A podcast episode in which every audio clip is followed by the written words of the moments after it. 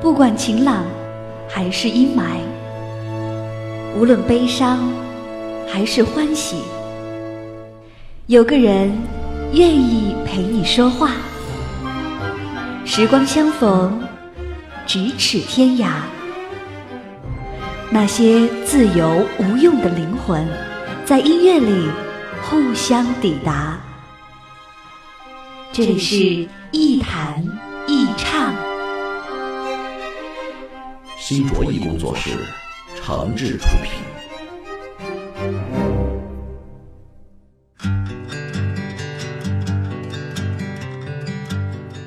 欢迎来到网络播客节目《一弹一唱》，我是梁毅。在收听节目的同时呢，别忘了关注我的新浪微博“梁毅一九七六”，或者是加入“一弹一唱”的微信播客粉丝群啊，随时随地把您的意见、想法和感受和小伙伴们一块分享。我们群的口号就是一句话：我一高兴就发红包。我是一个以说话为职业的人，但是最近呢，我在反思自己。为什么说了太多话的时候，却经常没有什么好的效果，甚至还会让人反感？是不是说话少一点，显得逼格更高呢？想到这个问题的时候呢，我开始在大脑里搜索过去经历的那些人和事。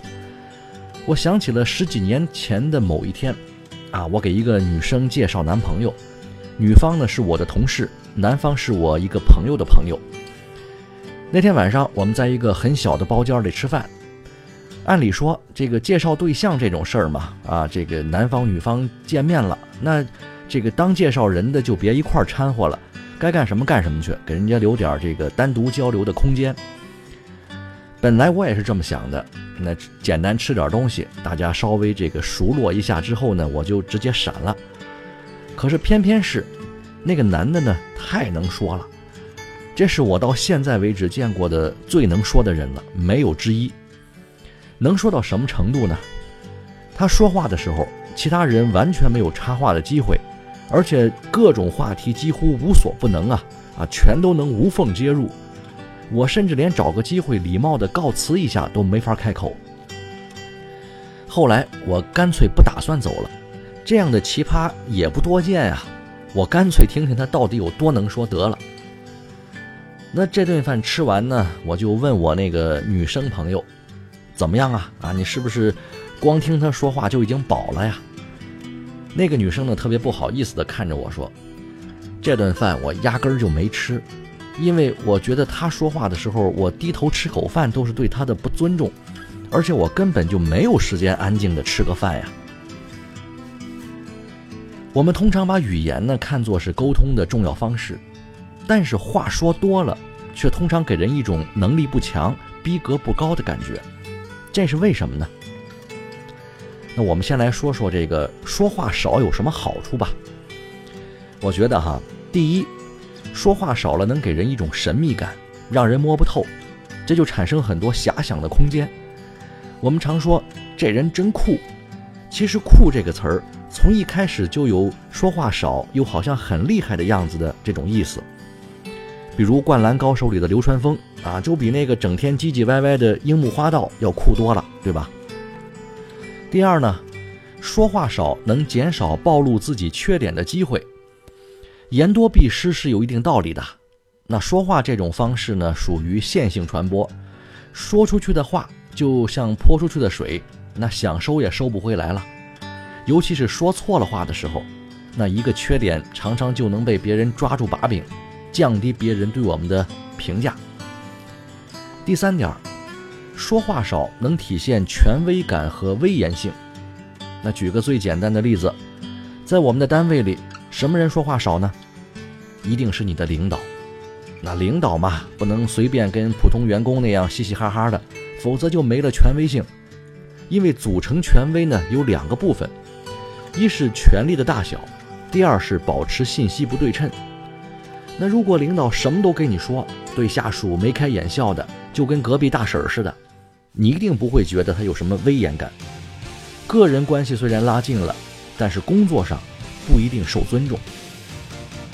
所以，一个说话少的人，给人的感觉是酷，不好接近啊，内秀有深度，让人有幻想。那逼格立马提升啊！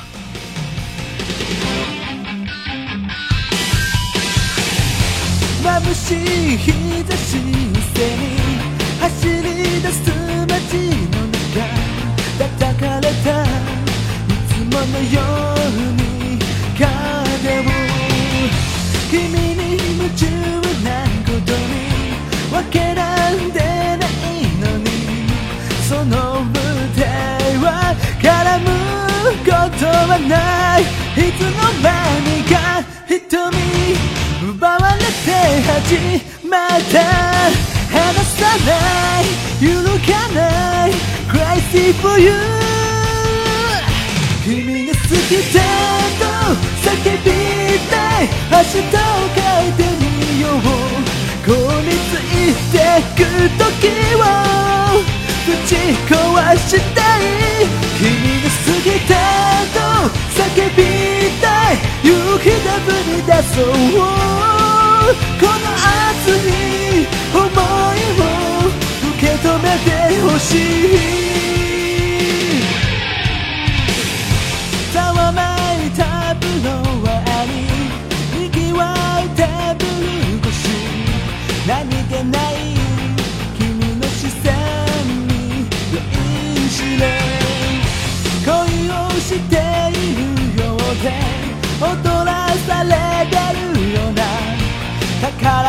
どうにも嘘はつけない。いつになれば変わる。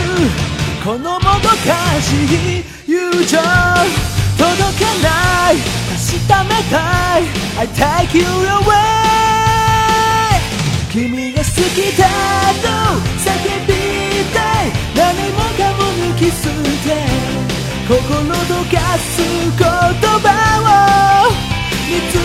渡したい君が好きだと叫びたい。今夜は返さない。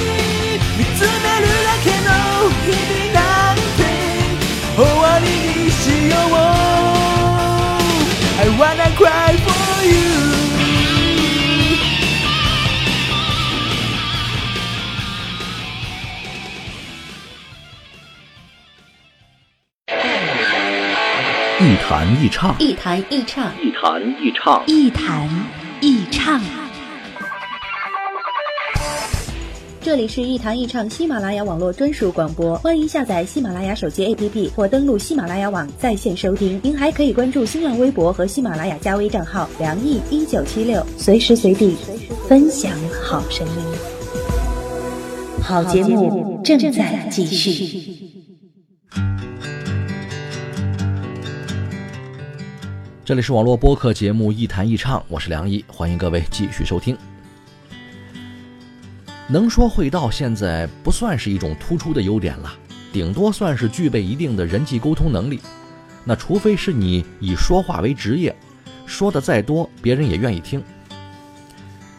其实说话本身并不在数量多少，而在于选择说话的时机以及语言里的含金量。而这些就跟单纯的说话没关系了，它更多体现的是一个人的逻辑性、条理性和社会经验度。我们举几个说话比较多的职业的例子吧，比如主持人。好的主持人具备什么标准呢？啊，不一定非得说话字正腔圆，也不一定长得闭月羞花，关键是说话有没有道理，三观正不正，信息量多不多，说的有没有趣味。比如咱们熟悉的这个好的主持人，像孟非、汪涵、杨澜、海洋啊等等，其实呢，人家都不是话痨，而是人家本身说话就有内涵、有意思。再比如律师这个职业，也是靠说话为生。可是，一个律师在打一场官司之前需要做的案头工作有多少呢？恐怕很少有人知道。而且，哪一条是有法可依的？哪一条是可以打擦边球的，哪一条是根本不违法的？什么诉求可以被支持？什么空子可以钻？这都需要大量的知识储备和严密的逻辑性。会说话的人，不是因为嘴皮子利索，而是因为他们脑子好用。你看那些电影电视剧里的厉害角色啊，或是大 boss，通常都是说话少、心眼多、逻辑性强、思维严密的人，逼格也高。最后呢，咱们再说点和逼格无关的。这个说话多了，还有一个最大的坏处，就是把自己的想法和心理活动过早的暴露给别人，而使自己处于形式上的被动局面。这话怎么解释呢？我说个自己的亲身经历，大家就知道了。话说呢，这还是十好几年前的事儿了。那时候我刚工作没几年，有一次出去做一个采访，那领导呢就安排我带着一个实习生一块儿去。这个采访是怎么回事呢？是这个当时我在做这个负面报道嘛，接到一个投诉电话，我们就要去这个被投诉的单位采访落实有关情况。一般来说，这样的曝光式的采访都不太受人待见。那被采访的单位呢，一定会想办法做媒体的工作。所以在去的路上，我就跟那个实习生说：“我说，如果采访单位给我们什么好处的话，咱们坚决不要收。”这个采访基本上还算顺利，但是我们刚回来，人家那边就来人了，找到了我们台里的一个一个领导去说情，要求不要发这个消息，而且还给拿了些纪念品之类的东西。那领导呢也给了人家面子，而且给我们两个这个采访的记者呢也一人留了一份儿。那既然领导都说了嘛，东西也给留下了，嗯，稿子上不上当然是领导来定，这东西呢我不要也不合适。可是我之前给人家那个实习生信誓旦旦地说，采访对象的东西可千万别要。你看现在这不是自己打脸了吗？后来我发现这个实习生啊就不理我了，他去了别的部门之后呢，见了面也不跟我打招呼。我猜可能是因为这个事儿对我有了什么看法了吧，而我呢也根本找不出什么理由去解释，也就只能这样了。后来我就想，有些话我真的就不该说，因为这种事儿是行业的普遍现象，我不能用所谓的新闻理想来掩盖一个行业的现实状况。也没有义务鼓励一个年轻人一定要成为洁身自好的人。相比那些人生理想和做人做事的大道理，也许让他先慢慢的接受现实，会更好一些。如果我当时不先说出那些话，不把自己置身于一个洁身自好、一尘不染的位置之上，人家可能也不会对我有那么高的预期，也不会对我的看法有转变。话说的太多，说的太早。只会造成两种局面：一是把自己放在一个没有退路的境地；二是给那些心怀不轨的人以可乘之机，说不定谁就会想着坏你的好事儿，等着看你的笑话。敢把自己的心里话原封不动说出来的人，要么是真的不打算给自己留什么退路，以此逼自己一把；要么他说出来的就根本不是什么实话，只是用誓言。骗你一场而已，所以逼格不高，最好还是少说话。好吧，今天节目咱们就说到这儿，下期再见。夜风凛凛，独回望旧事前尘，是以往的我充满怒愤，诬告与指责。积压着满肚气不愤，对谣言反应甚为着紧。受了教训，得了书经的指引，现已看得透，不再自困。但各有分数，不再像以往那般笨，没泪痕。轻快笑着行，冥冥中定你富或贫，是错永不对，真永是真。任你怎说，安守我本分，始终相信沉默是金，是非有公理。誓言莫冒犯别人，遇上冷风雨又太认真，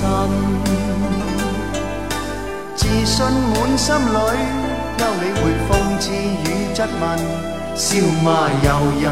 洒脱地做人。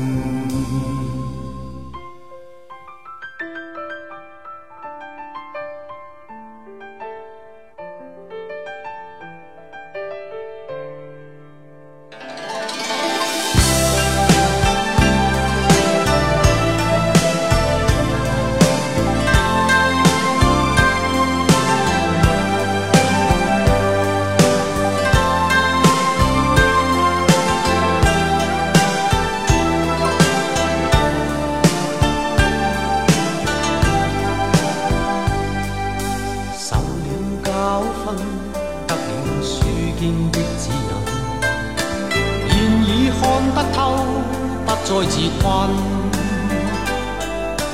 但各有分數，不再像以往那般笨，沒淚痕，輕快笑着行。